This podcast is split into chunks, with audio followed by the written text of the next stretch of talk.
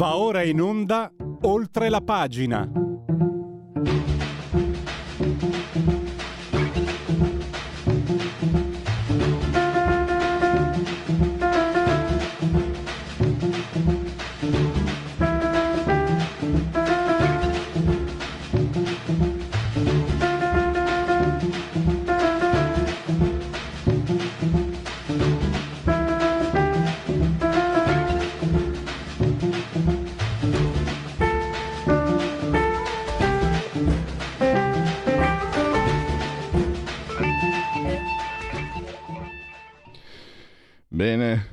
Oltre la nostra bellissima sigla, iniziamo subito, immediatamente, oltre la pagina trasmissione di Radio Libertà. Vi ricordo anche che ci potete seguire dal televisore, dal canale 252, naturalmente attraverso la Radio DAB, poi Facebook, YouTube, Twitch, eccetera.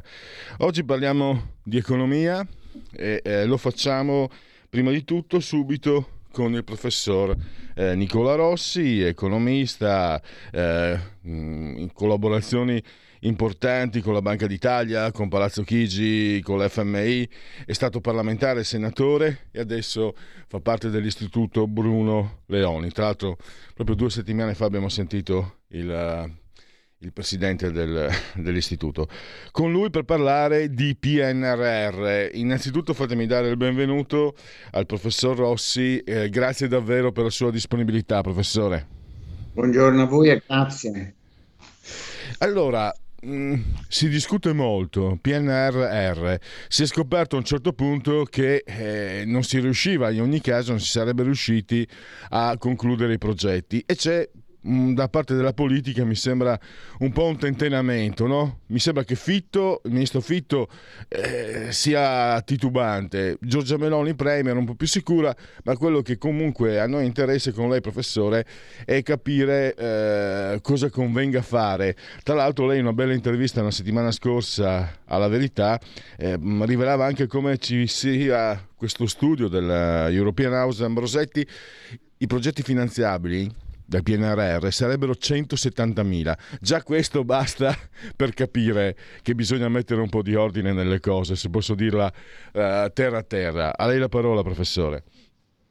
Grazie. E penso diciamo, che eh, forse è il caso di capire perché siamo arrivati a questo punto, perché allora si comprende meglio diciamo, prob- la natura del problema.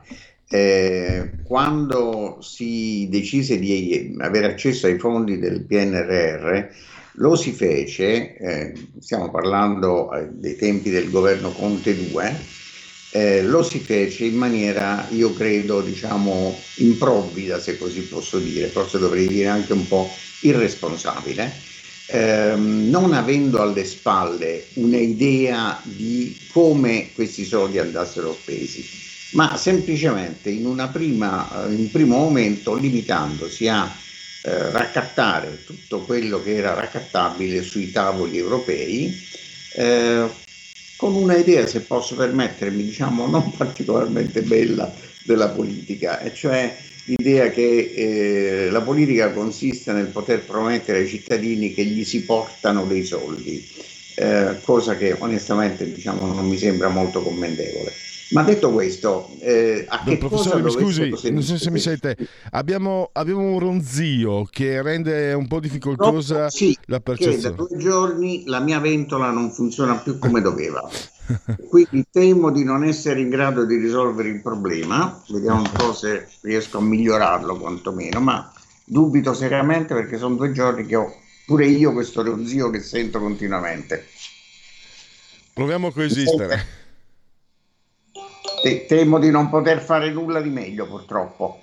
Beh, beh, eh, l'importanza del tema comunque viene prima, in ogni caso riusciamo a comprenderla, a sentirla. Era per una percezione beh, più, diciamo... No, lo so, hai ragione, mi spiace, ma allora, dicevo, eh, solo dopo si pensò a, a come dovevano essere spesi questi soldi e naturalmente lo si fece in fretta e furia avendo raccolto sui tavoli europei non solo tutti i fondi che ci arrivavano come sovvenzioni, come grant, diciamo, eh, ma anche e soprattutto quelli che ci arrivavano come debito.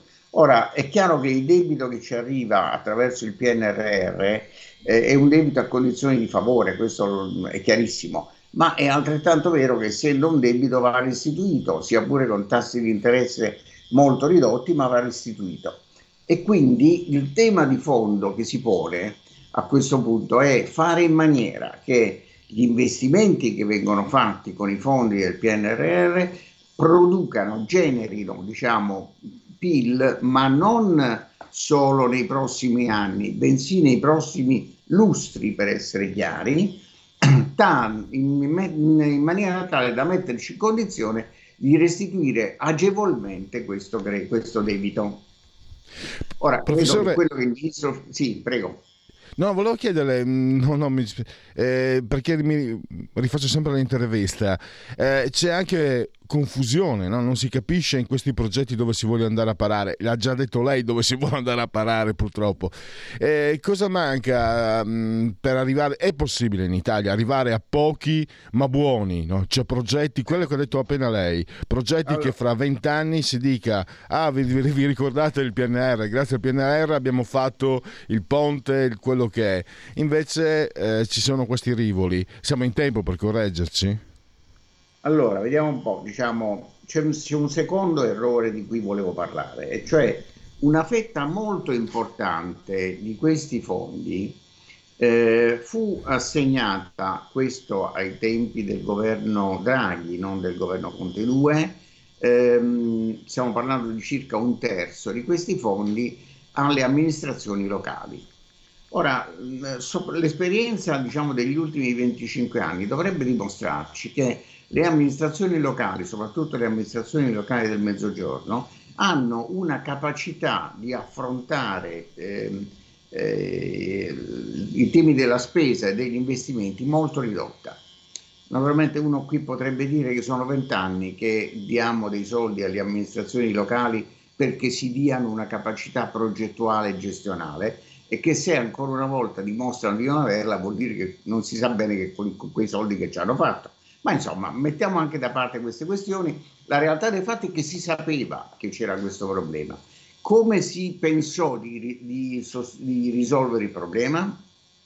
In una maniera anche abbastanza ragionevole, cioè immaginando che eh, le, le amministrazioni potessero alle amministrazioni potessero essere applicati i cosiddetti poteri sostitutivi, cioè eh, le amministrazioni potessero essere commissariate quando si vedeva chiaramente che non erano in grado di gestire i progetti che erano loro affidati. Una cosa saggia che sarebbe bene, diciamo naturalmente, utilizzare a piene mani tutte le volte che abbiamo un problema da questo punto di vista. Detto questo, ciò però ancora non basta perché alcuni progetti poi sono stati, per così dire, investiti dalla, dal, dagli andamenti macroeconomici degli ultimi 18 mesi eh, e quindi in particolare dall'andamento dei prezzi dell'energia e in generale dall'inflazione, nonché essendo progetti infrastrutturali richiedono tempi molto lunghi. Tutto questo per arrivare ad una conclusione. E credo che il ministro Fitto stia facendo bene a fare ciò che ha deciso di fare, cioè una rassegna puntuale di tutti i progetti per capire quali stanno in piedi e quali no. Ehm, naturalmente la cosa delicata viene, la questione delicata viene subito dopo. Se as- arriviamo alla conclusione che alcuni progetti non stanno in piedi, questi andranno sostituiti con altri.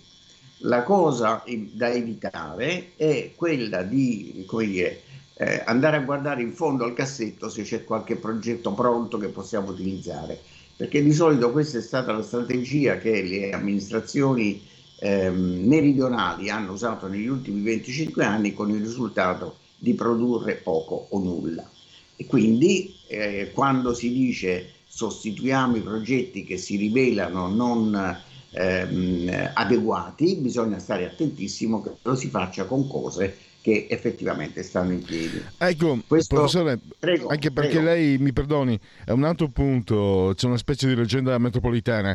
L'Italia non ha saputo spendere, al sud non ha saputo spendere i fondi europei, invece lei conferma sono stati spesi ma non c'è stato il ritorno perché un investimento deve avere... Metropolitana, assolutamente. Guardi, se lei va a vedere quello che succede spesso e volentieri è che eh, i fondi vengono spesi praticamente quasi tutti, vengono spesi nell'ultima settimana Eh, se la scadenza è il 31 dicembre, eh, c'è una corsa frenetica nelle ultime settimane a raccattare tutto il raccattabile perché quei fondi possano essere spesi. Naturalmente poi il risultato è semplice, il, la distanza tra il mezzogiorno e il resto del paese è oggi esattamente la stessa di quella che era 20-30 anni fa, probabilmente dovrei dire anche 150 anni fa, diciamo sostanzialmente.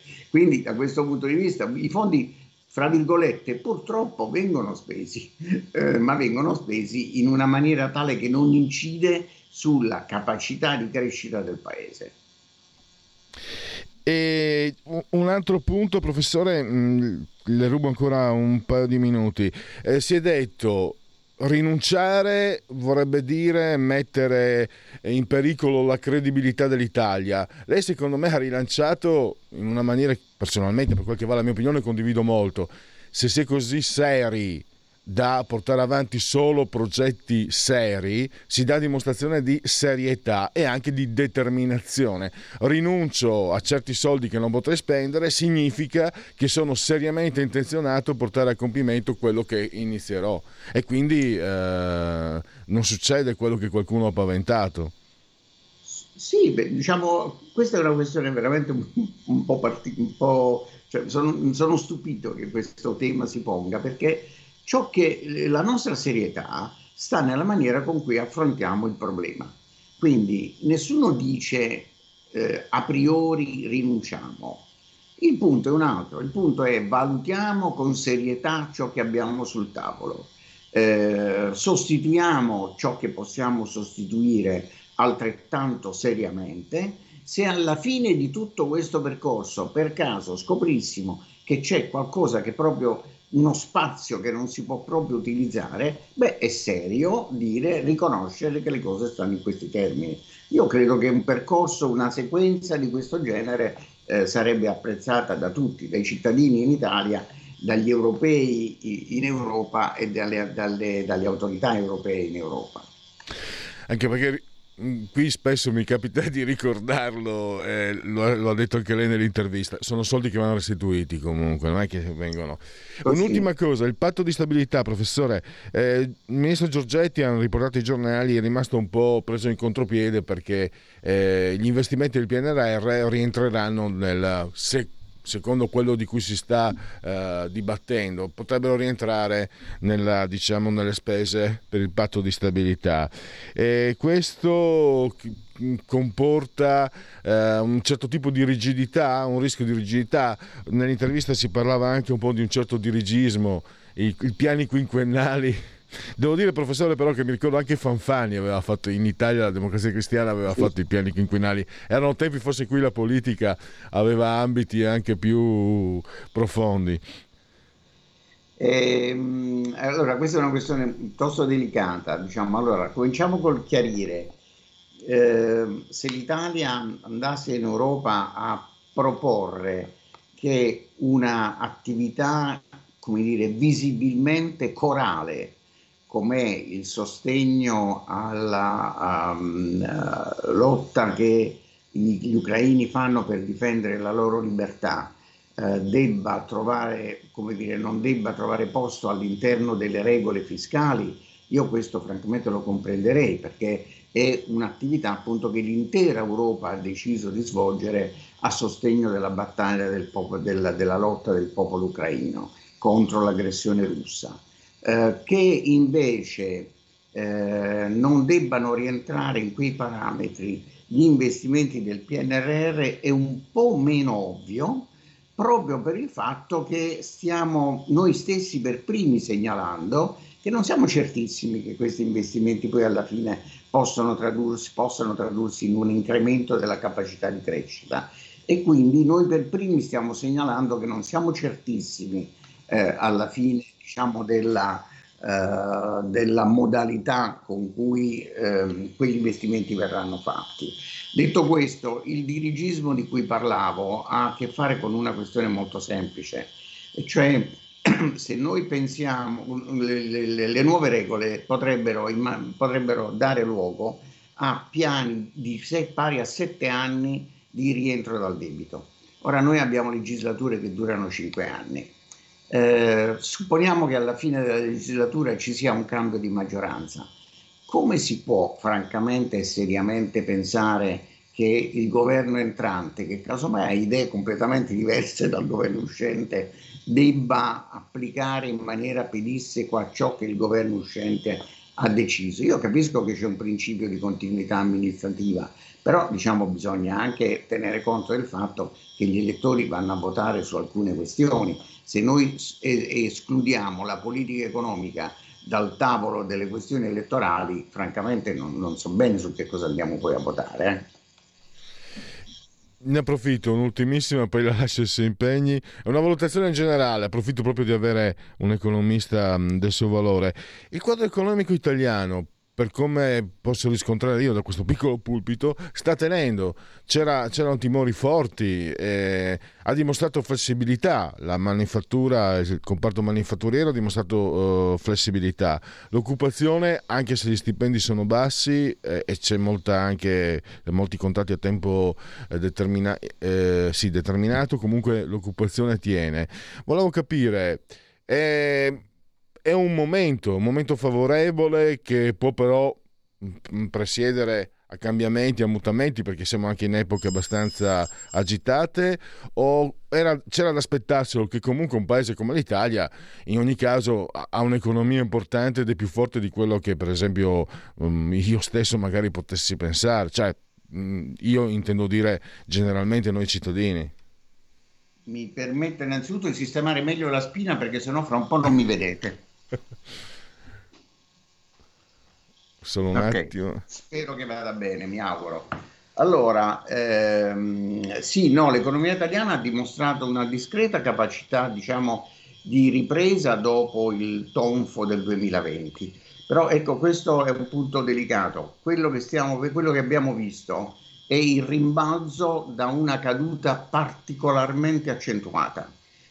Il nostro problema non è questo, il nostro problema, diciamo, noi abbiamo un'economia ehm, abbastanza flessibile, composta da un nucleo importante di medie imprese eh, che sono ormai vere e proprie multinazionali, da tante piccole imprese che lottano quotidianamente, diciamo, eh, per, per tenere, per conquistare i mercati. Quindi il nostro problema non è esattamente questo, noi abbiamo un problema serio di capacità di crescita di lungo periodo eh, il nostro prodotto potenziale cre- è cresciuto negli ultimi 25 anni un punto in meno all'anno dei nostri principali partner europei.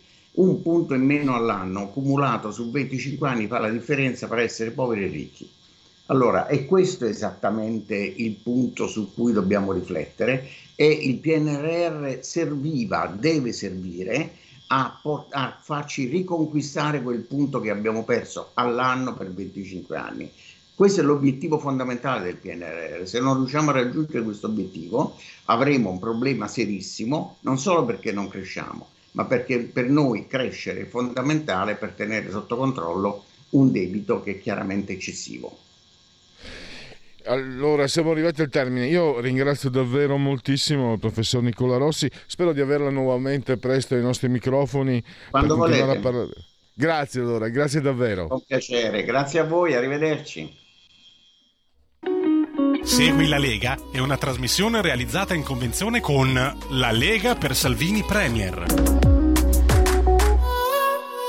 Ah, me la fai partire così in automatico. Io volevo, eh, visto che siamo partiti, siamo riusciti a partire due o tre minuti prima, visto che il professore aveva eh, un certo limite di disponibilità oraria, mh, mm, non ho fatto in tempo a ricordare quello che ci aspetta dopo. Che vi aspetta? Eh, parleremo degli ecovandali perché il giornale, avremo Francesco Giubilei, ha fatto una valutazione, 300.000 euro sono costate le bravate, anche perché la statua del Vittorio Emanuele del Vittorio, sono diventato milanese, del, la pratica che mi sono diventato milanese sarebbe Emiliano, non so fare gli accenti e quindi è meglio che ci rinunci. No, dicevo, la statua del Vittorio Emanuele II è stata imbrattata di vernice che doveva essere in realtà lavabile, ma lavabile invece non è. Si parla di 200.000 euro solo per sistemare eh, quella statua. 300.000 euro delle nostre tasche. E io sono entrato un attimo una testa di un progressista e ho detto ma quanti migranti si potrebbero salvare e aiutare con 300.000 euro? Intanto però eh, quello che eh, ci spiegherà eh, Giubilei, Francesco Giubilei, è che il ministro San Giuliano ha proposto e è stato approvato in Consiglio dei Ministri quanto sarebbe bello se fosse eh, unanime una legge per stabilire delle sanzioni che vanno dai 40 ai 60 mila euro per questi ecoterroristi.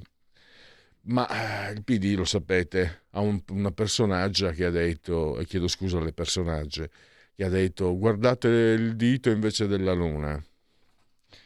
E... Ehm, no comment perché non aspettano mai certo me i commenti. E poi con Francesca Musacchio facciamo un passo indietro perché eh, allora lo sapete Darmanin, il ministro degli interni, ha attaccato Giorgia Meloni, non sa gestire l'immigrazione, una specie di mezza crisetta diplomatica. Stranamente, stranamente eh, la sinistra e i giornaloni, non, neanche la, la, stampa è rimasta lì in surplus, è rimasta male perché il PD è stato fermo. Forse sarà perché Enrico Letta è tornato là a Parigi, quindi da, qui non, non, può più dare indicazioni, da, tant'è che eh, so, il, vice, il, vice, segretario, mi sembra, ha detto, eh, del PD ha detto a fare l'opposizione a questo governo ci pensiamo noi, non abbiamo bisogno che lo facciano dalla Francia.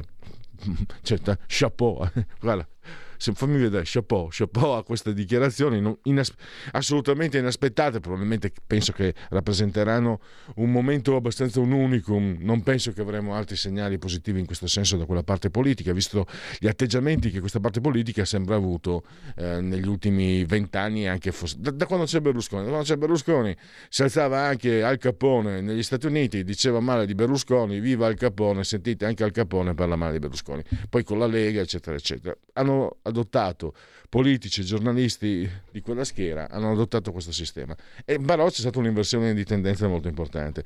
Quello che non è stato approfondito e detto, lo hanno detto i giornali di destra, eh, infatti noi sentiremo Francesca Musacchio, è che si sono un po' agitati in Francia perché queste dichiarazioni sono state rilasciate nel momento in cui a Roma Giorgia Meloni incontrava eh, Haftar, Khalifa Haftar, che è un po' il boss della Cirenaica ed è quello che, in poche parole, eh, può contribuire a mettere anche un po' di ordine in Sudan e poi, insomma, in, poche, in parole povere, eh, contribuire a evitare questi flussi inarrestabili di migranti dalla, dal Sudan, dalla Libia, eccetera. Quindi la Libia è divisa in due, lo sapete, la Cirenaica è una di queste due parti. E quindi cosa succede? Ma ci spiegherà tutto oh, Francesca. Eh, Haftar eh, vuole avere via libera eh, dal, dall'ONU, se non sbaglio, per presentarsi alle elezioni. Quindi ha bisogno di appoggio. Quindi è un do ut des che potrebbe essere utile per tutti. Legaonline.it, eh, scritto legaonline.it, sono su un sito preziosissimo, segui la Lega prima che la Lega segua te alla Marciana, o seguisca te alla Pellegrina, ma anche secondo la sintassi, tiè, tiè, tiè, tiè, tiè. Qui molte cose si possono fare da questo sito, iscriversi alla Lega, Salvini Premier, è facilissimo, si versano 10 euro, lo si può fare anche tramite PayPal, PayPal, PayPal senza nemmeno vi sia la necessità che siate iscritti a PayPal, PayPal, PayPal. Poi codice fiscale, gli altri dati richiesti, vi verrà quindi recapitata alla Magione per via postale, ma se di mezzo mezzo ci sono poste italiane, sono consigliati e raccomandati, anzi, ampli profondi gesti apotropaici sia per le femminucce che per i maschietti, la tessera Lega Salvini Premier, il momento di autodeterminazione civica, di autocoscienza, oserei dire, il 2 per 1000, diciamo diamo indicazione allo Stato, quei soldi lì che sono miei ma che restano nelle tue casse, usali in questo modo, secondo le mie affinità. D43 nella tua dichiarazione dei redditi, scelta libera che non ti costa nulla. 2 per 1000, non 5, 2. D di Domodossola, 4 le belle, le belle le stagioni, i fantastici della Marvel, i moschettieri, i cavalieri dell'Apocalisse, il voto, il brutto voto a scuola, tre invece è il numero perfetto. E chiudiamo con le apparizioni radio-televisive dei protagonisti eh, politici della Lega perché i protagonisti della Lega sono i militanti, mi è stato sempre insegnato così. Abbiamo alle 14.30 Domenico Furgiuele a All News TGCOM 24, il presidente dei deputati, dei parlamentari a Montecitorio, Riccardo Molinari, questa sera a Carta Bianca alle 22.30. Domani alle 11, sempre a Riccardo Molinari, l'aria che tira alle, alle 11, l'aria che tira alle 7. E poi sempre domani un'altra voce che ormai è diventata consueta a Radio Libertà, Alessandro Panza, domani sera alle 23.15, controcorrente Rete 4 e poi andiamo a giovedì 11 maggio maggio, Rai News 24 alle 21.20 con il vicepresidente del Senato Gianmarco Centinaio. E per Segui la Lega Sassufè. Segui la Lega è una trasmissione realizzata in convenzione con La Lega per Salvini Premier.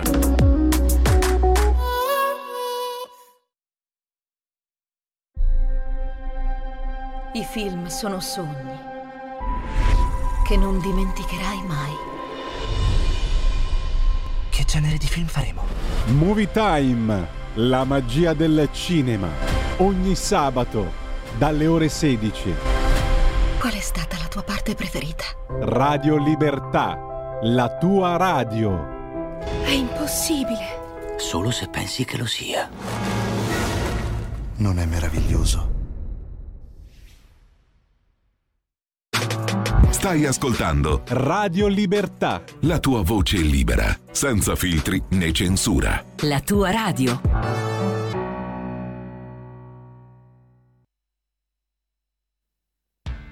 They say he didn't have an enemy. His was a greatness to behold. He was the last surviving progeny, the last one on this side of the world. Measured a half mile from tip to tail, silver and black, with powerful fins. They say you could split a mountain in two. That's how we got the Grand Canyon. Last great American whale. Last great American whale. Last great American whale. Great American whale. Some say they saw him at the Great Lakes. Some say they saw him off of Florida. My mother said she saw him in Chinatown. But you can't always trust your mother. Off the Carolinas, the sun shines brightly in the day. The lighthouse glows ghostly there at night. Chief of a local tribe had killed the racist mayor's son. He'd been on death row since 1958. The mayor's kid was a rowdy pig, spit on Indians and lots worse. The old chief buried a hatchet in his head. Life compared to death for him seemed worse. The tribal brothers gathered in the lighthouse to sing tried to conjure up a storm or rain. The harbor parted, a great whale sprang full up and caused a huge tidal wave. The wave crushed the jail and freed the chief. The tribe let out a roar. The whites were drowned, the browns and reds set free, but sadly, one thing more. Some local yokel member of the NRA kept a bazooka in his living room, and thinking he had the chief in his sights, blew the whale's brains out with a lead harpoon. That's great American whale. That's great American whale. That's great American whale. That's great American whale. Well, Americans don't care for much of anything, land and water the least. And animal life is low on the totem pole, with human life not worth more than infected yeast. Americans don't care too much for beauty. They'll shit in a river dump battery acid in a stream. They'll watch dead rats wash up on the beach complain if they can't swim. They say things are done for the majority. Don't believe half of what you see, none of what you hear. It's like what my painter friend Donald said to me stick a fork in their ass and turn them over, they're done.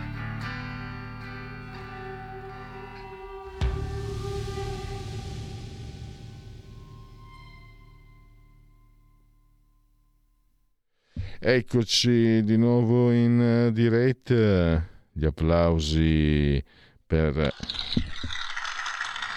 obbligati per la proposta musicale che arriva da oltre la pagina rubrica di Radio Libertà. L'URID che esce direttamente dalla mia personalissima libreria discografica. E naturalmente lo sapete, è una, è una sorta di tormentone. L'Urid non è morto. Io sono di quelli che dicono che l'Urid non è morto. Allora, dovremmo avere Francesco Giubilei che però per il momento non è ancora raggiungibile. Quindi ne approfitto per celebrare i convenevoli formulaici, ricordandovi appunto che siete in simultanea con Radio Libertà quando sono chiedo, chiedo venia.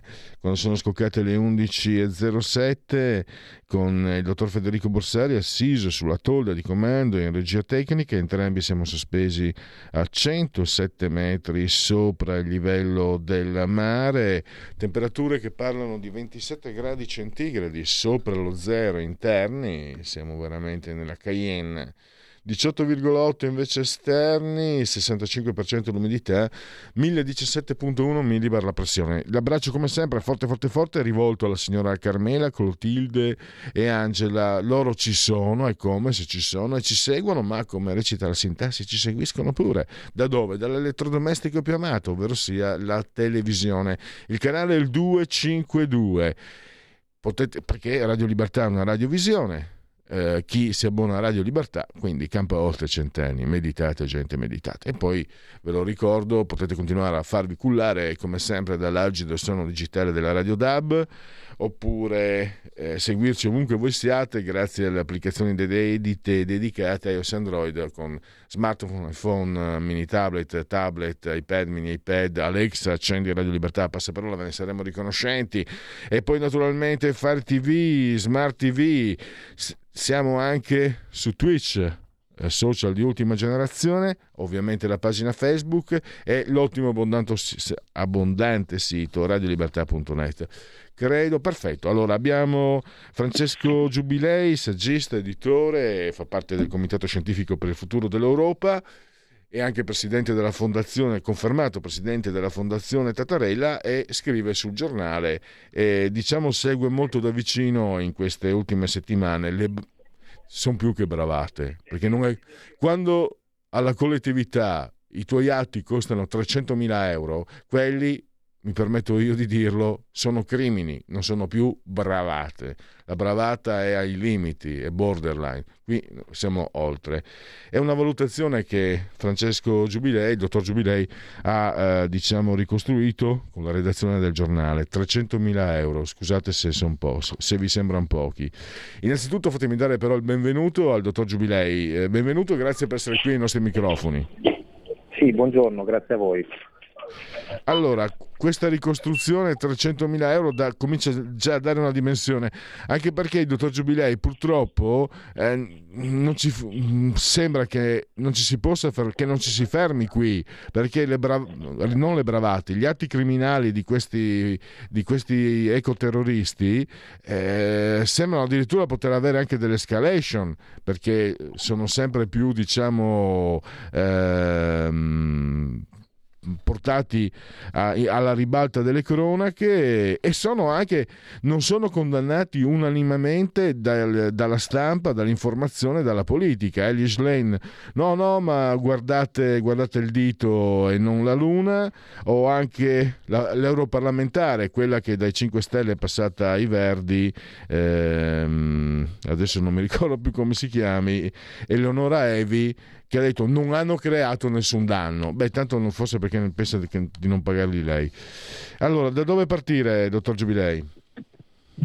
Ma io partirei anzitutto dicendo che eh, non solo le azioni di questi eh, ecovandali, perché non si tratta di militanti ma, eh, né tantomeno di attivisti, ma si tratta di teppisti e di vandali, non solo non vengono eh, condannate da una parte, grazie a Dio minoritaria, del mondo politico e anche mediatico, va detto, ma vengono giustificati nel migliore dei casi e legittimati eh, in molte occasioni. Eh, quindi oltre a eh, dover eh, prendere credo, le distanze da, dalle azioni che realizzano e compiono per l'appunto questi eh, ecovandali di ultima generazione, bisogna però sottolineare il fatto che le loro azioni vengono coperte da una parte del mondo politico e mediatico e questo a mio modo di vedere è abbastanza inaccettabile, inaccettabile perché non stiamo parlando di, dei bravi ragazzi come vorrebbero eh, dipingerli eh, alcuni, ma stiamo parlando di, eh, delle persone che compiono dei gesti che hanno delle conseguenze. Hanno delle conseguenze fortunatamente in Italia eh, rispetto ad altri paesi europei dove ehm, gli eh, ecovandali, perlomeno le associazioni eh, ambientaliste e radicali, hanno compiuto anche delle azioni di carattere violento, talvolta da un punto di vista anche fisico. Questo in Italia al momento non è accaduto in ordine vero, ma è accaduto che eh, le loro azioni hanno avuto eh, delle conseguenze per il patrimonio culturale, hanno avuto delle conseguenze per il patrimonio eh, artistico e da questo punto di vista con il giornale abbiamo calcolato che eh, negli ultimi mesi le loro azioni sono costate e costeranno alla collettività eh, più di 300 mila euro. Pensate che solo la statua in eh, Piazza Duomo a, ehm, a Milano, la statua di Vittorio Emanuele II, che gli ecovandali avevano detto era stata usata eh, vernice lavabile, in realtà non era vernice lavabile e il solo costo stimato dal Comune di Milano per eh, sistemare e ripristinare la statua di Vittorio Emanuele II si aggira sui 200.000 euro. 40.000 euro invece è costato il costo del, della ripolitura della facciata di Palazzo Madama, 5.000 euro è costato il costo del, eh, della ripolitura della eh, della fontana del, del, Bernini, sui 30.000 euro la ripolitura di Palazzo Vecchio Firenze, lasciatemi aggiungere un ultimo passaggio che non c'è solamente un costo di carattere economico, ma c'è anche un costo anzitutto di immagine, perché che immagine diamo ai migliaia di turisti che ogni giorno eh, vanno in Piazza Duomo a Milano e vedono eh, la statua di Piazza Duomo deturpata. Diamo un'immagine pessima dell'Italia e al tempo stesso c'è poi un danno di carattere ambientale, lo ha detto il sindaco Nardella eh, del Partito Democratico, peraltro che il costo per la eh, ripulitura del, eh, della facciata di Palazzo Vecchio eh, ha richiesto circa 5.000 litri eh, d'acqua. Quindi questo per significare che non è vero che le loro sono azioni che non hanno conseguenze. Tanto lei ha scritto anche che anche i blocchi, i blocchi stradali aumentano in realtà poi le emissioni delle CO2 perché obbligano le auto a stare in strada per molto più tempo. Esatto, esattamente, eh, anche da questo punto di vista è l'ennesima, eh, l'ennesima ipocrisia di, eh, di, un certo ambientalismo che eh, dice di essere contrario al, all'inquinamento, dice di essere contrario alle emissioni e poi va da sé che quando blocchi la tangenziale di Milano, quando blocchi il grande raccordo anulare, oltre a creare un danno eh, peraltro in particolare eh, ai ceti più deboli o comunque a, ai lavoratori, perché quando viene bloccato il grande raccordo anulare alle 7 di mattina evidentemente si trova intasato chi deve andare a lavorare, che magari vive in periferia e deve andare verso, verso, il centro, muoversi in altre parti della città e non lo può fare, costretto a, a, ad essere bloccato nella strada per le azioni di questi, di questi ecovandali. Però nel momento in cui si fermano migliaia di macchine e si creano un ingorgo con, con, i motori, con i motori accesi, è chiaro che c'è un aumento delle, eh, delle, emissioni di CO2 da parte delle macchine, quindi un aumento anche eh, de, de, dell'inquinamento. E quindi ci sono anche tutta una serie di, di grandi ipocrisie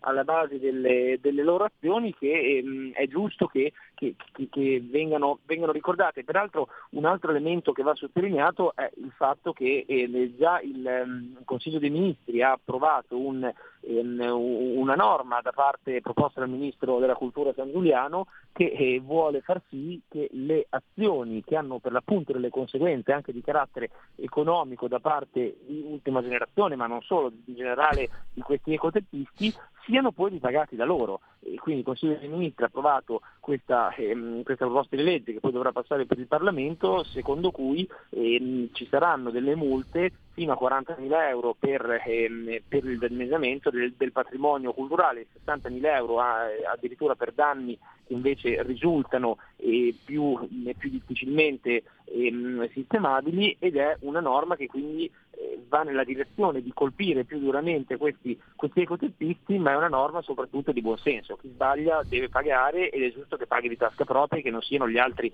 gli altri cittadini italiani a doverci rimettere dei soldi per, eh, per queste azioni. Una domanda, io ho il timore, mm, io vorrei tanto, sarebbe bellissimo ci fosse un voto unanime poi alle Camere, ma non ci credo tanto.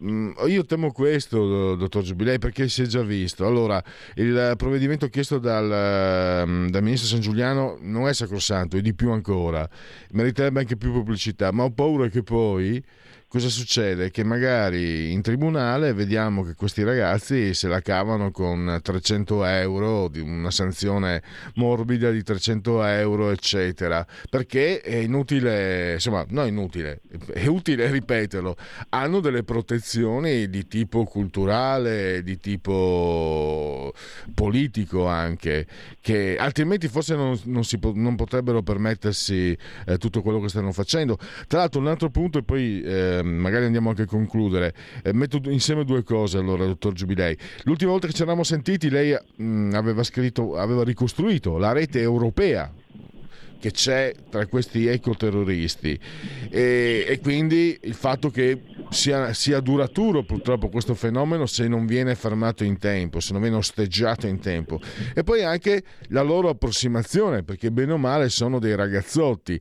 La Fontana del Bernini ho letto nel suo articolo, eh, se non sbaglio era spiegato, adesso non mi ricordo, però se il liquido nero non si fosse fermato nella parte iniziale della dove c'è maggior, diciamo, maggior calcare e, e, sarebbe scesa ulteriormente rovinandola in modo eh, irreversibile. E infatti lei poi ha ricordato anche la statua di Vittorio Emanuele II e io dico solo una, lo dico tra il serio e il faccetto tra il serio e il criceto diceva quello. Se per caso se per caso qualcuno mi toccasse no, lì a Roma a San Luigi dei Francesi c'è qualcosa eh, eh, o San Filippo, mi confondo sempre, c'è un trittico di eh, Caravaggio. Io lo dico qui e non credo che recederò. Se qualcuno toccasse non sono capolavori, sono di più. Io qui metto una taglia, deciderò in base ai conti che ho in tasca, metto una taglia su queste persone. Chi e non dico per cosa, non solo per denunciarli. Se qualcuno fa una cosa del genere, io mi espongo pubblicamente, metto una taglia. Se qualcuno mi tocca un Caravaggio.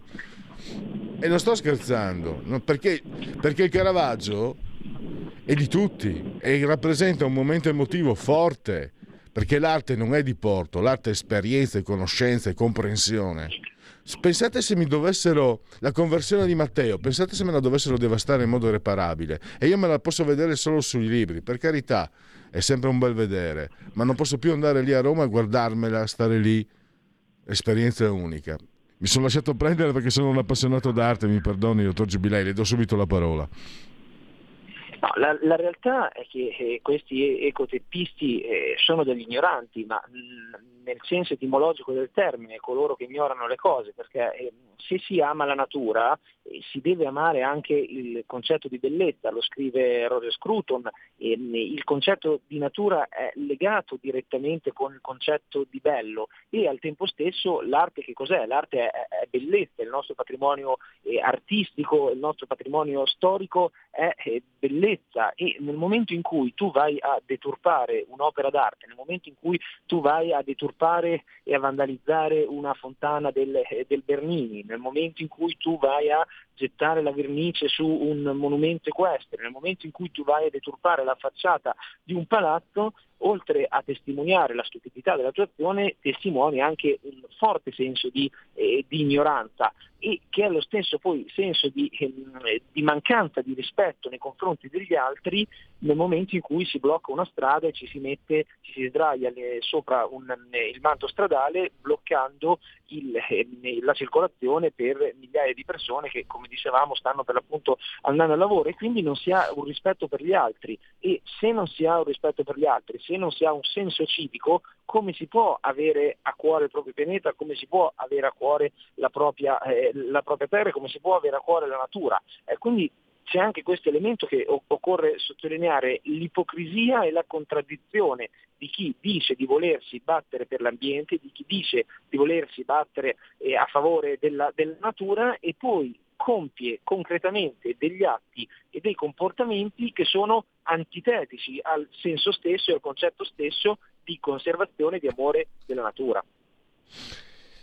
Ehm, le, le, avevo chiesto, c'è il rischio che ci siano poi eh, toghe compiacenti che vanifichino magari la decisione eh, parlamentare di mh, mm, combinare quelle sanzioni previste dal ministro San Giuliano. Cioè, è un, è un, anche perché poi i giornali minimizzerebbero. Nei dibattiti televisivi ci sarebbe sempre quello che dice so ragazzi, no? Perché so ragazzi. Eh, quel, no, non solo so ragazzi. a me è capitato di fare un dibattito con un parlamentare dell'opposizione che non ha detto solo sono ragazzi, ma sono bravi ragazzi cioè addirittura eh. Si, fa, si, fa, passare il messaggio che quanto loro compiono sono dei gesti giusti, sono dei gesti corretti, perché sono i, i nuovi rivoluzionari delle, de, dei nostri tempi che si battono per una battaglia giusta. E quindi si fa passare questo messaggio. Ora, sul fatto del, eh, delle toghe compiacenti, eh, questo mh, mm, non lo so, è difficile rispondere, vedremo eh, nel momento in cui eh, verrà, verrà, approvata la legge anche, anche del Parlamento, eh, però mi sembra abbastanza evidente che serve, che serve una stretta. E poi loro dicono di volersi assumere le responsabilità delle proprie azioni e sinceramente eh, fa anche sorridere che eh, quando c'è stata l'udienza per eh, dare la sorveglianza speciale a uno di questi ehm, teppisti che eh, si è macchiato di una serie, una serie, di atti di sorveglianza speciale che poi non è stata, non è stata data da parte del, del, Tribunale di Milano perché è stata data semplicemente la sorveglianza ordinaria, eh, loro sono tutti scesi in piazza, sono andati di fronte al Tribunale dicendo che erano perseguitati dalla giustizia, che c'era nei loro confronti una, una persecuzione in atto, che veniva meno la democrazia e quant'altro. E quando invece se decidono di fare delle azioni di un certo tipo si assumessero le responsabilità dei loro atti, si assumessero le responsabilità anche civili e anche penali e ne, ne, ne, ne devono rispondere di fronte alla legge. Ultimissima cosa, dottor Giubilei, per lasciare i suoi impegni, mi è venuta in mente una riflessione. 300.000 euro ci costerà a noi la collettività. È un pensiero di, di sinistra. Quanti migranti si sarebbero potuti salvare e aiutare con quei 300.000 euro?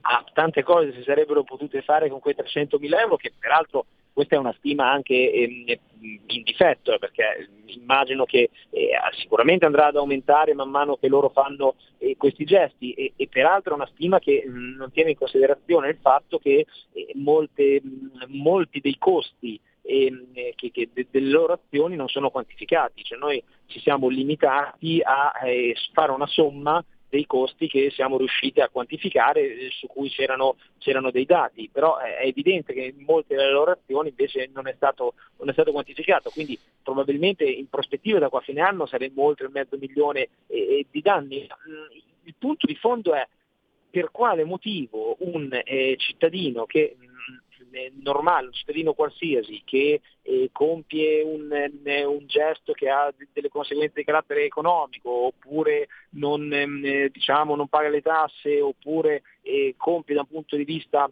eh, economico delle, delle azioni che sono ehm, eh, non in linea con la legge, in quel caso deve, deve, risponderne e per quale motivo loro non devono rispondere. Non si capisce veramente quale, quale sia la razza, talvolta ci sono cittadini che vengono anche vessati e nei loro confronti invece c'è sostanzialmente questo clima di ma sì, sono giovani, sono dei bravi ragazzi, poi non sempre sono giovani in realtà, ma, ma, non è il punto dell'età, il punto è che la legge dice che se sei maggiorenne e, e, e hai un, un'età che devi rispondere alle tue azioni, è giusto che tu ne risponda e, e bisogna smettere di, quest, di portare avanti questo clima di accondiscendenza. Assolutamente, direi. Eh, chiudiamo fra- ringraziando Francesco Giubilei, possiamo leggere anche i suoi resoconti sul giornale. Grazie ancora, dottor Giubilei, a risentirci a presto. Grazie, grazie a voi, a presto. E adesso andiamo a... Uh, scusate, allora, stavo gestendo uh, i sondaggi, i sondaggetti. Vabbè, non c'è molta roba, quindi possiamo andare tranquillamente. Eh, gli italiani e le festività civili, realizzato da Ipsos, committente Corriere della Sera. Lei personalmente si sente interessato da ciascuna di queste eh, festività eh, civili?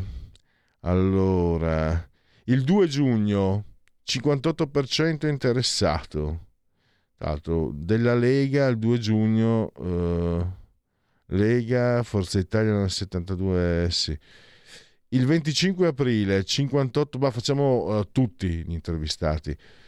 Eh, 58% il 25 aprile, 53% il primo maggio, 44% il 4 novembre che è la festa delle forze armate. Quale tra queste festività civili rappresenta la vera festa nazionale di tutti gli italiani? Il 2 giugno 37%, il 25 aprile 30%, il 1 maggio il 13%, il 4 novembre il 6% e non sa il 14%. Poi eh, la festa del 25 aprile anche quest'anno è stata accompagnata dalle polemiche fascismo-antifascismo L'antifascismo è un valore imprescindibile della nostra Repubblica, lo pensa il 45%. Fascismo e antifascismo sono concetti ormai superati dalla storia, 30%, non saprei 25%. Come giudica il modo in cui Giorgia Meloni ha affrontato per la prima volta, come Presidente del Consiglio, la ricorrenza del 25 aprile? Molto positivo 10%, abbastanza positivo 28%, abbastanza, quindi 28-38%. Eh, 33 invece negativo, molto abbastanza negativo, 29 eh, non saprei. E poi la lunga lettera al Corriere della Sera del 25 aprile eh, rappresenta un passo, sempre di Giorgia Meloni inteso, rappresenta un passo in avanti importante e definitivo per la destra italiana, lo pensa il 33%. Eh, resta un'occasione persa, invece il 34%, non saprei il 33%. Chiudiamo e poi andiamo a un dato Istat e poi all'intervallo, sempre con... Facciamo ancora con l'Urido scegli tu come sempre? Allora... Tan tan, tan tan. Eh, sì, dicevo ieri, eh, se non sbaglio, avevo letto una recensione di quel disco eh, nella quale stava scritto che in uh, studio di registrazione Lou Reed coinvolse 7-8 chitarre, infatti questo suono anche sporco della chitarra, credo anche che acustiche. Eh, indice dei costi di gestione dei rifiuti, eh, questo è l'aggiornamento del 2022 dal 2021 al 2022 l'indice eh, di costo della gestione dei rifiuti mostra una crescita del 4,5% che è il risultato degli aumenti del prezzo degli acquisti di beni e servizi più 5,6% e delle spese del personale più 0,8% del costo d'uso del capitale. Rispetto ai due sottosettori economici che compongono l'indice totale, la variazione del più 4,5% dei costi nel 2022 è dovuta al più 4,5% dell'attività di, del settore dell'attività di raccolta, trattamento e smaltimento rifiuti e al più 4 di quello del recupero dei materiali. Eh, possiamo anche quindi andare al time out, giusto in tempo, puntuali, ma pensa un po' roba da Stai ascoltando Radio Libertà. la tua voce libera, senza filtri né censura. La tua radio.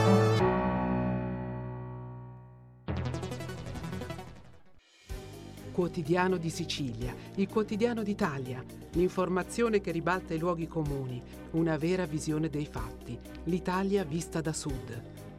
Ogni siciliano che vive in Italia e nel mondo è una risorsa, è protagonista della crescita della nostra nazione.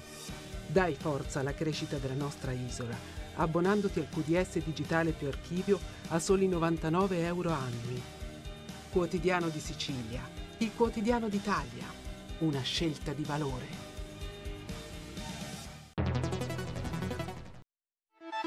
Stai ascoltando Radio Libertà, la tua voce libera, senza filtri né censure, la tua radio.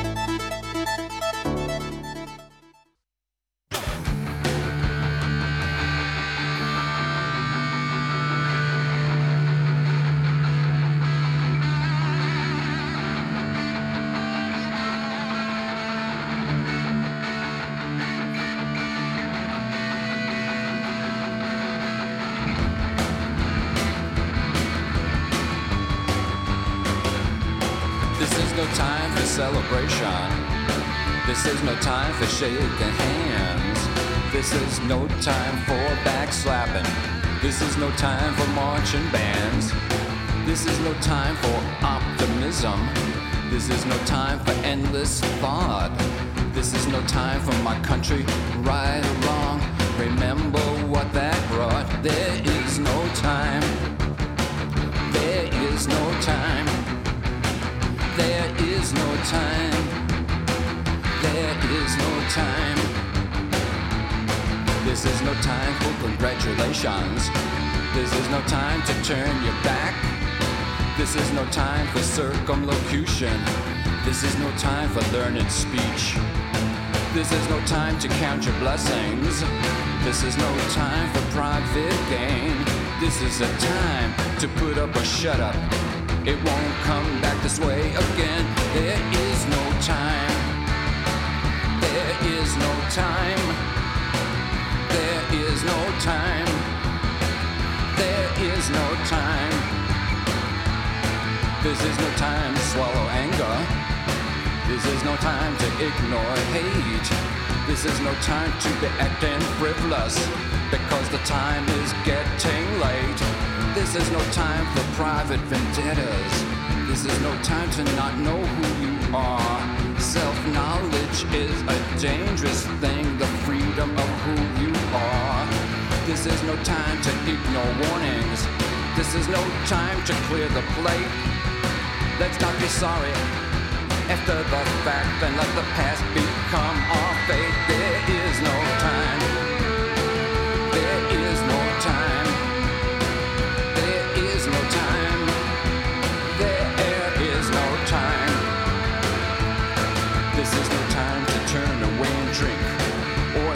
some vials of crack.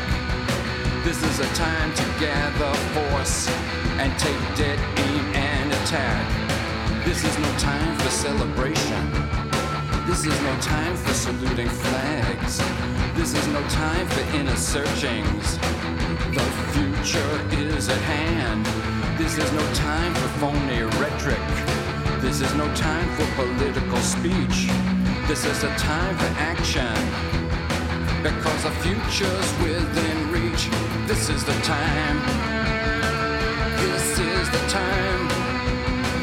This is the time. Because there is no time. There is no time. There is no time. There is no time.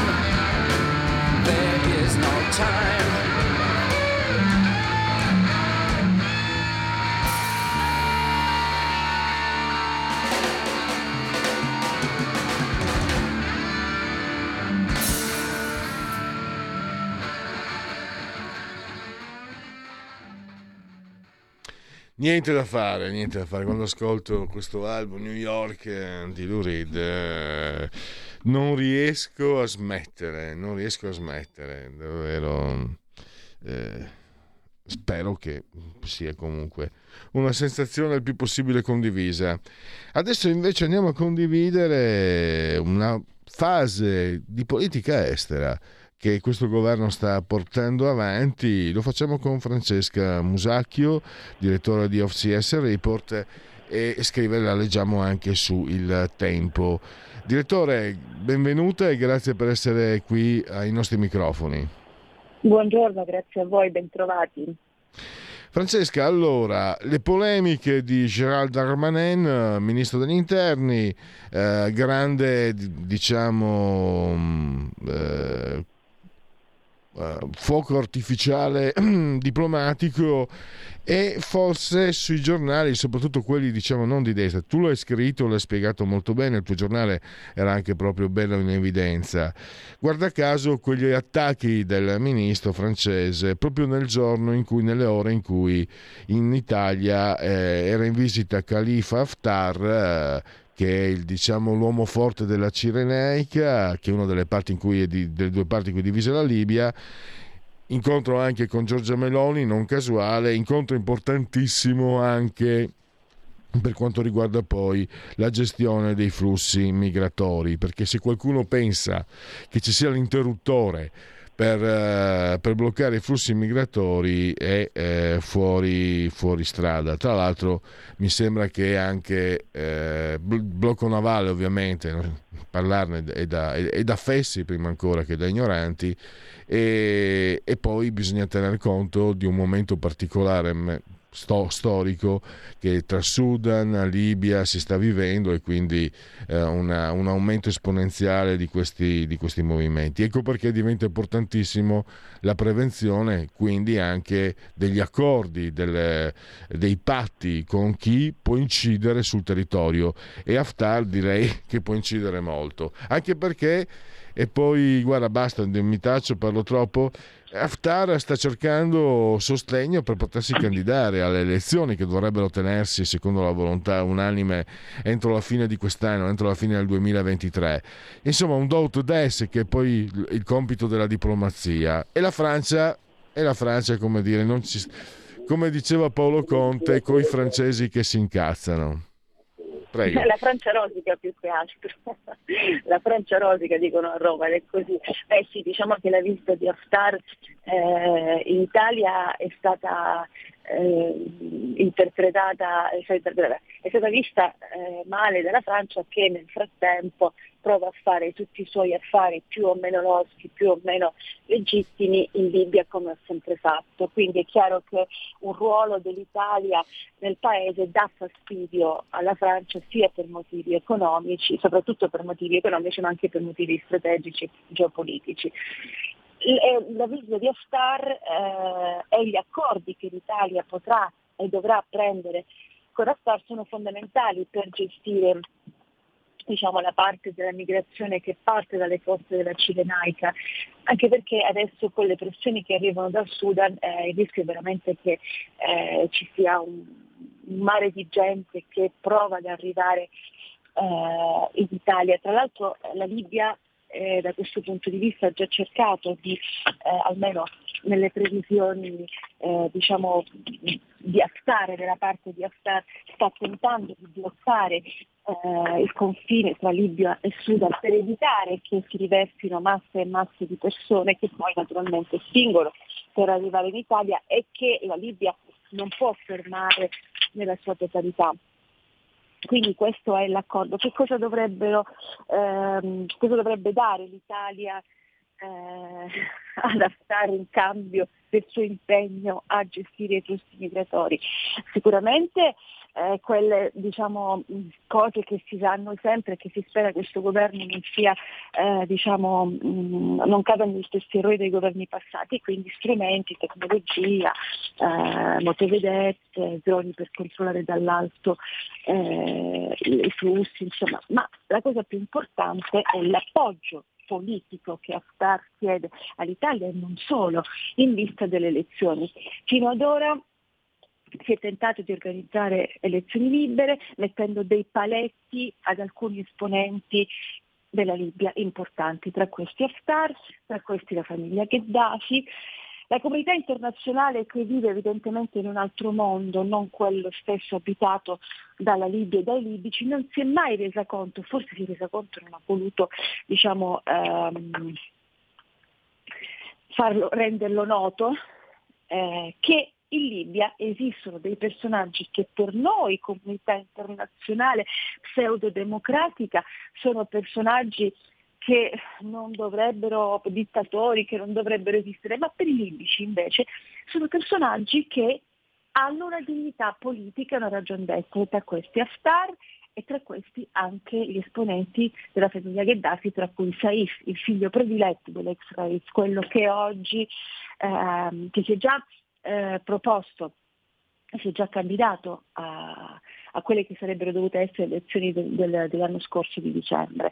E quindi Haftar vuole l'appoggio dell'Italia, vuole l'appoggio politico internazionale, quantomeno la dignità di potersi candidare. Poi che vinca o no le elezioni, questo è un altro discorso. E io credo che se l'Italia fa questo, infrangendo questo tabù terribile dettato dalla comunità internazionale, perché parliamoci chiaro, nella deposizione di Gheddafi la Francia ha avuto un ruolo fondamentale, oggi è la stessa Francia che apertamente, diplomaticamente dice che con Assad non si può parlare perché è un dittatore, però sotto banco fanno i loro accordi. Allora questa ipocrisia credo che sia tempo di, ehm, di, di farla finita con questa ipocrisia, perché con Haftar bisogna parlare, come si parla con Erdogan, che non è un democratico, ok? Quindi anche con lui si parla si parlerà con Haftar, si parlerà con tutti quelli con cui bisogna parlare e si cercherà di stabilizzare la Libia e l'intera area. E, sull'esito, diciamo, sulla riuscita di questi impegni italiani, aspettiamo, vediamo, cerchiamo di capire fino a che punto poi vengono portati avanti, ehm, vengono portati avanti gli accordi, qual è l'impegno dell'Italia, qual è la presenza dell'Italia in questo paese soprattutto, e soprattutto bisogna imparare a, ehm, a, gestire queste attività diplomatiche uscendo un po' dai vecchi schemi e soprattutto ehm, abbandonando l'ipocrisia, che è quello che ha rovinato fino ad ora ehm, molte situazioni, soprattutto quello della Libia. Quindi vedremo, vedremo che cosa faranno e, e speriamo che siano cose positive. Ecco, ce lo auguriamo. La reazione francese, ritorniamoci Francesca, mi sembra anche indispettita, mm, invelenita anche perché non erano abituati i francesi a, uh, ad avere qualcuno, non dico che gli facesse ombra, concorrenza insomma in, nel Mediterraneo da tanti anni uh, fanno quello che vogliono, mentre e guarda che io da parte materna sono di origini francesi, quindi adoro i francesi, preferisco la Francia all'Italia, pensa poi a quello che dico, però le cose giuste sono le cose giuste, le cose sbagliate sono le cose sbagliate. La Francia fa quello che vuole, i disastri in Libia sono stati inenarrabili per colpa di Sarkozy, che infatti è stato anche condannato, però sta di fatto appunto che nessuno ha mai, eh, come dire, cercato di imbrigliare o comunque di, di portare avanti un'azione più, mm, più, collettiva e quindi la Francia ha fatto danni anche perché ha pensato solo a se stessa, ma Sarkozy soprattutto.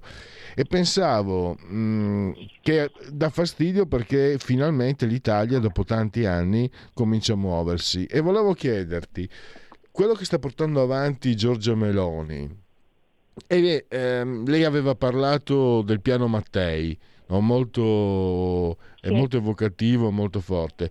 Vedo anche qualche traccia un po' andreottiana in questa capacità di saper mediare e devo dire anche che quello che sorprende piacevol- piacevolmente insomma, è che Giorgia Meloni viene da un partito eh, petto in fuori, pancia in dentro, petto in fuori, un partito dove la diplomazia era vista un po', perlomeno i militanti, la bassa, la, la bassa militanza di destra vedeva la, la, diplomazia come segno di debolezza.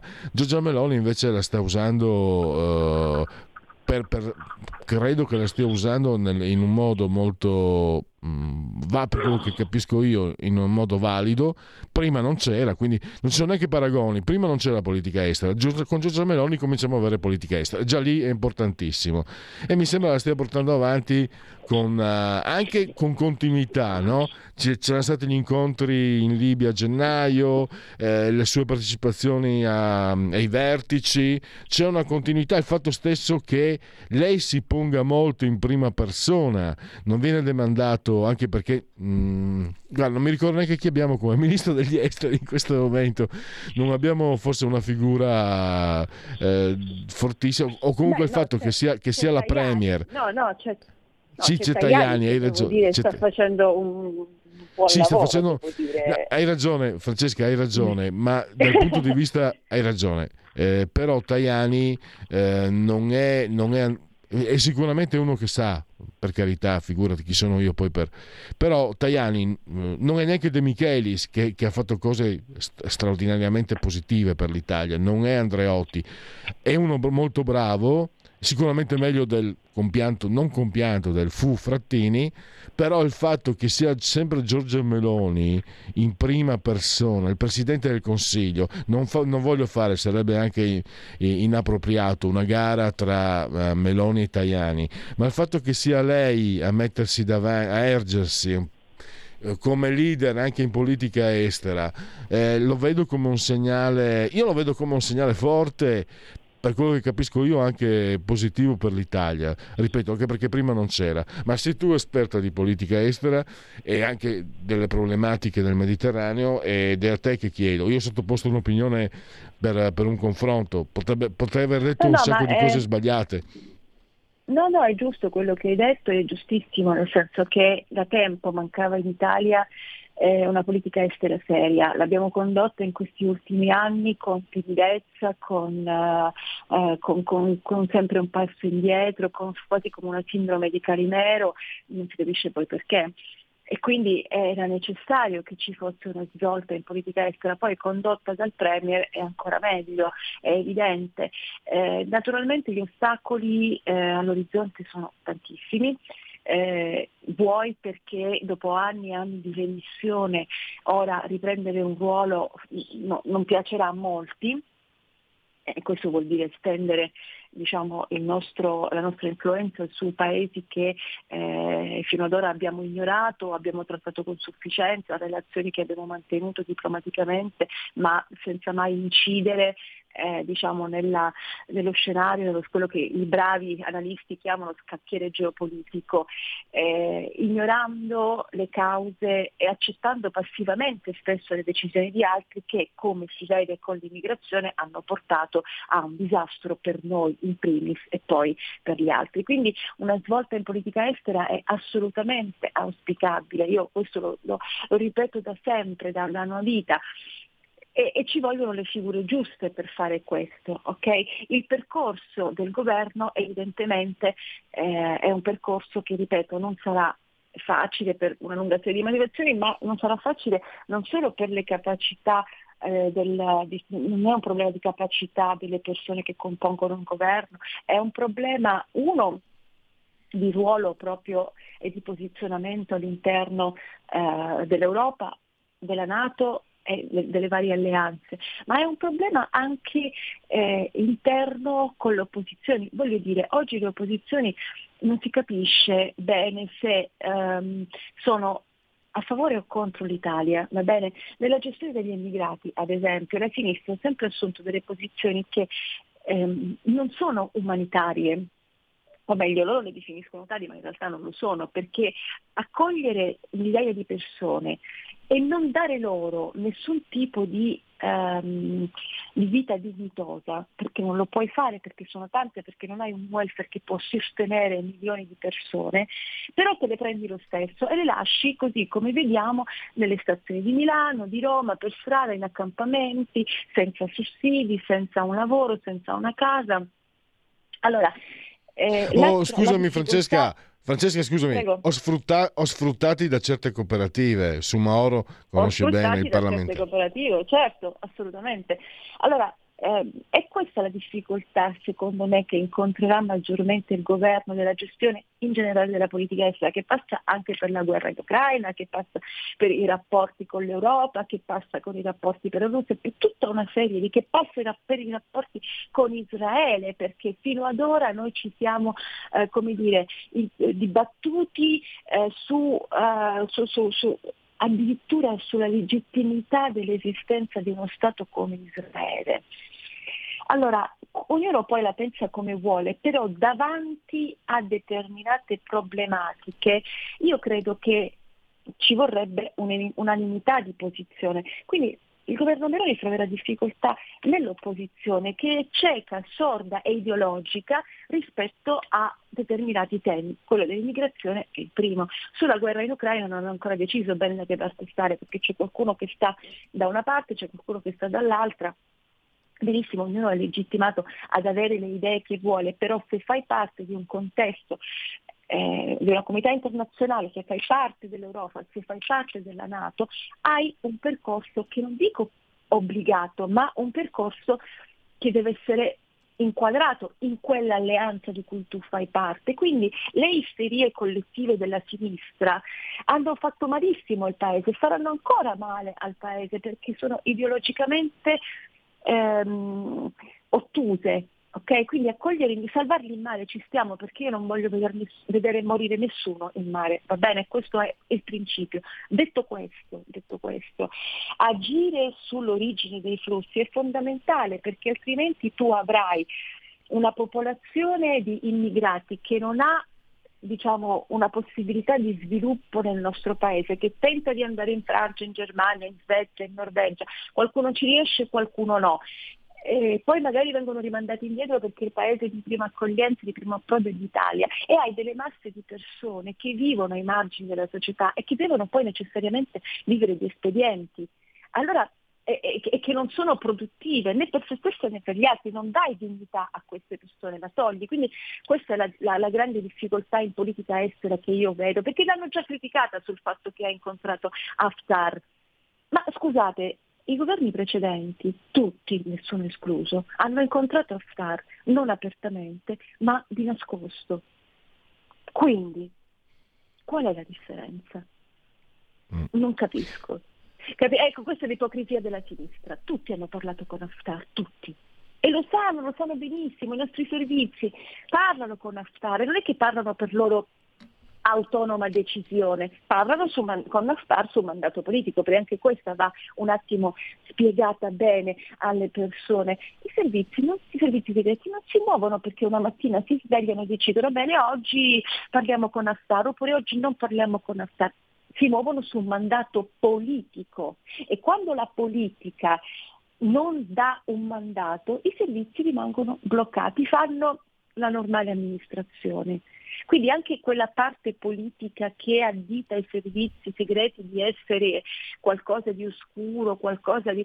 sono i primi che utilizzano i servizi quando gli servono, come gli servono e su mandato politico. Questo è fondamentale per capire anche eh, diciamo, quello che c'è sotto determinate trattative, sotto determinate posizioni, perché si va o non si va in un paese. Eh, ecco, questo dovrebbe essere chiaro perché poi ci sono, diciamo, eh, come posso dire, ehm, de- delle posizioni politiche di alcuni giornali che, che, che questo lo, lo, lo, confondono, lo buttano in cacciara per motivazioni diciamo, legate prettamente a un, a un, certo tipo di propaganda politica, però fanno il male, fanno il male del, del, paese perché non aiutano i cittadini a comprendere effettivamente quali sono le dinamiche che si muovono. Quindi con Haftar si parla come per certo. anni si è parlato con Putin. Francesca, stiamo andando, uh, abbiamo un poco spazio, tempo. Eh, oh, due cose, fammi chiarire ovviamente. Allora, questa sai, era Radio Padania. Io ho una certa anzianità anche come militante. Noi negli anni 90 eravamo fortemente secessionisti e siamo stati anche per anni contrapposti a Forza Italia. All'epoca Tajani, che tra l'altro ha origine monarchica come, come posizione politica, era molto sferzante con la Lega e quindi personalmente mi è sempre stato un po' antipatico, però non No, voglio no, minim- però è sicuramente un politico di valore, figuriamoci. È una roba, diciamo, è qualcosa di politico eh, in senso del- militante. Un'ultima cosa Certo. invece, Peppe Provenzano mi ha sorpreso, il responsabile esteri che dice al Darmanin pensa ai fatti tuoi, a fare opposizione a, Mela- a Meloni ci pensiamo noi. È una svolta o è un eh, momento estemporaneo? Una posizione, è il responsabile esteri del PD, Peppe Provenzano. sarebbe, sarebbe come dire interessante sapere con certezza che cosa succede nel PD. eh, guarda, eh, devo dire che per quello che ne so eh, il PD naviga in cattive acque, quindi la posizione di Provenzano potrebbe essere una posizione estemporanea, ma potrebbe anche essere un, diciamo, un male che, eh, un'insoddisfazione, un malessere, un, dire, un movimento interno, eh, come ti dicevo prima, quando la sinistra purtroppo per sempre ha avuto delle posizioni molto molto molto ideologiche, se, questa- se queste posizioni ideologiche diventano ancora più forti, poi diventa difficile arrivare a un tavolo e mediare certe situazioni. Ora, la sinistra in passato ha provato, ha, provato, ha, ha condotto una linea, quella ah, dell'accettazione passiva dei diktat che arrivavano dall'Europa e in generale dalle varie alleanze,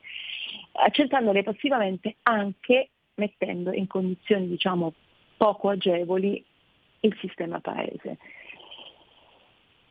Allora, in questa circostanza io ritengo che mh, la posizione di Provenzano potrebbe essere il sintomo di un malessere più grande piuttosto che di una mh, posizione estemporanea. Ecco. La vedo allora- poi magari mi sbaglio. eh. Per il momento chiudiamo qui, eh, ma diciamo che avremo sicuramente modo di tornarci. Io ringrazio davvero Francesca Musacchio, direttore di FCS. Report, e, e mi scrive anche sul tempo. Francesca, g- direttore, grazie davvero, risentirci a presto. Grazie a voi, grazie a voi, buona giornata. La verità è che sono cattivo. Ma questo cambierà. Io cambierò. È l'ultima volta che faccio cose come questa. Metto la testa a posto, vado avanti, rigo dritto, scelgo la vita. Già adesso non vedo l'ora. Diventerò esattamente come voi. Il lavoro, la famiglia, il maxi televisore del cazzo, la lavatrice, la macchina, il CD e l'apriscatole elettrico. Buona salute, colesterolo basso, polizza vita, mutuo, prima casa, moda casual, valigie, salottoli tre pezzi, fai da te, telequiz, schifezze nella pancia, figli, a spasso nel parco, orario d'ufficio, bravo a golf, l'auto lavata, tanti maglioni, Natale in famiglia, pensione privata, esenzione fiscale, tirando avanti, lontano dai guai, in attesa del giorno in cui morirai. Genetriaci, eh, ricorrenze e commemorazioni del vicesimo giorno di Fiorile, mese del calendario repubblicano per tutti è un martedì martis 9 di maggio, anno domini 2023. Nel 1429 Giovanna d'Arco sconfigge le truppe inglesi che stavano assediando Orléans, la puzzella d'Orléans.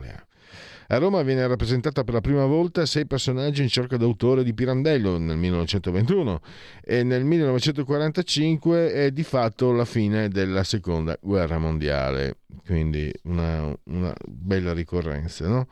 Eh, eh, genetriaci di José Ortega y Gasset, eh, fi- filosofo spagnolo castigliano, la chiarezza e la cortesia del filosofo. Il cavallino rampante, il romagnolo Francesco Baracca, Piti Grilli, Dino Segre, eh, era il nom de plume. Mi ricordo di aver letto su un volume una raccolta di scritti fascisti. Eh, Piti Grilli è un cretino, chi non la pensa così gli fa compagnia. Poi è, morto, è scomparso nel 1975. Sergio Maldini, scrittore fiorentino ma attivo in Friuli, la stazione di Varmo ed ebbe una certa celebrità per la casa nord-est. Eh, si può leggere, ma anche non è che se non si legge si perde chissà che, insomma, io ho letto qualcosa. mm, eh, la stazione di Varmo, la caratteristica è che Varmo, che è vicino a Codroipo, eh, tra Codroipo e la Tisana in provincia di Udine sul tagliamento, non ha la stazione. Vabbè.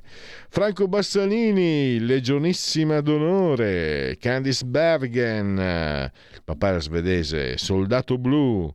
Hollywood è come il bagno di Picasso, una nomination e zero Oscar. Ha vinto uno scudetto con l'Inter nel 1979-80. Mimmo, Domenico Caso, avercene, avercene i giocatori così. Fulvio Collovati, eh, un altro grande calciatore, militato nel Milan e anche nell'Inter da Teore, poi nella Roma, grande campione del mondo nel 1982. Claudio Lotito, io stabilisco un indirizzo, il metodo della sinestesia. E poi Rosario Dawson, eh, fascinosa attrice statunitense, Sin City, la venticinquesima ora, Grand House. Possiamo concludere in giusto in tempo ringraziando Federico. Cosa c'è adesso alle 12? Vediamo se ti ho sorpreso. Alto Mare con Sara Garino. Ah, benissimo. Ospiti. Quindi torna Sara Garino in diretta e quindi ringrazio il dottor Federico Borsari assiso solamente sull'autore di comando della regia tecnica e ringrazio soprattutto voi per aver scelto anche oggi Radio Libertà. Miau.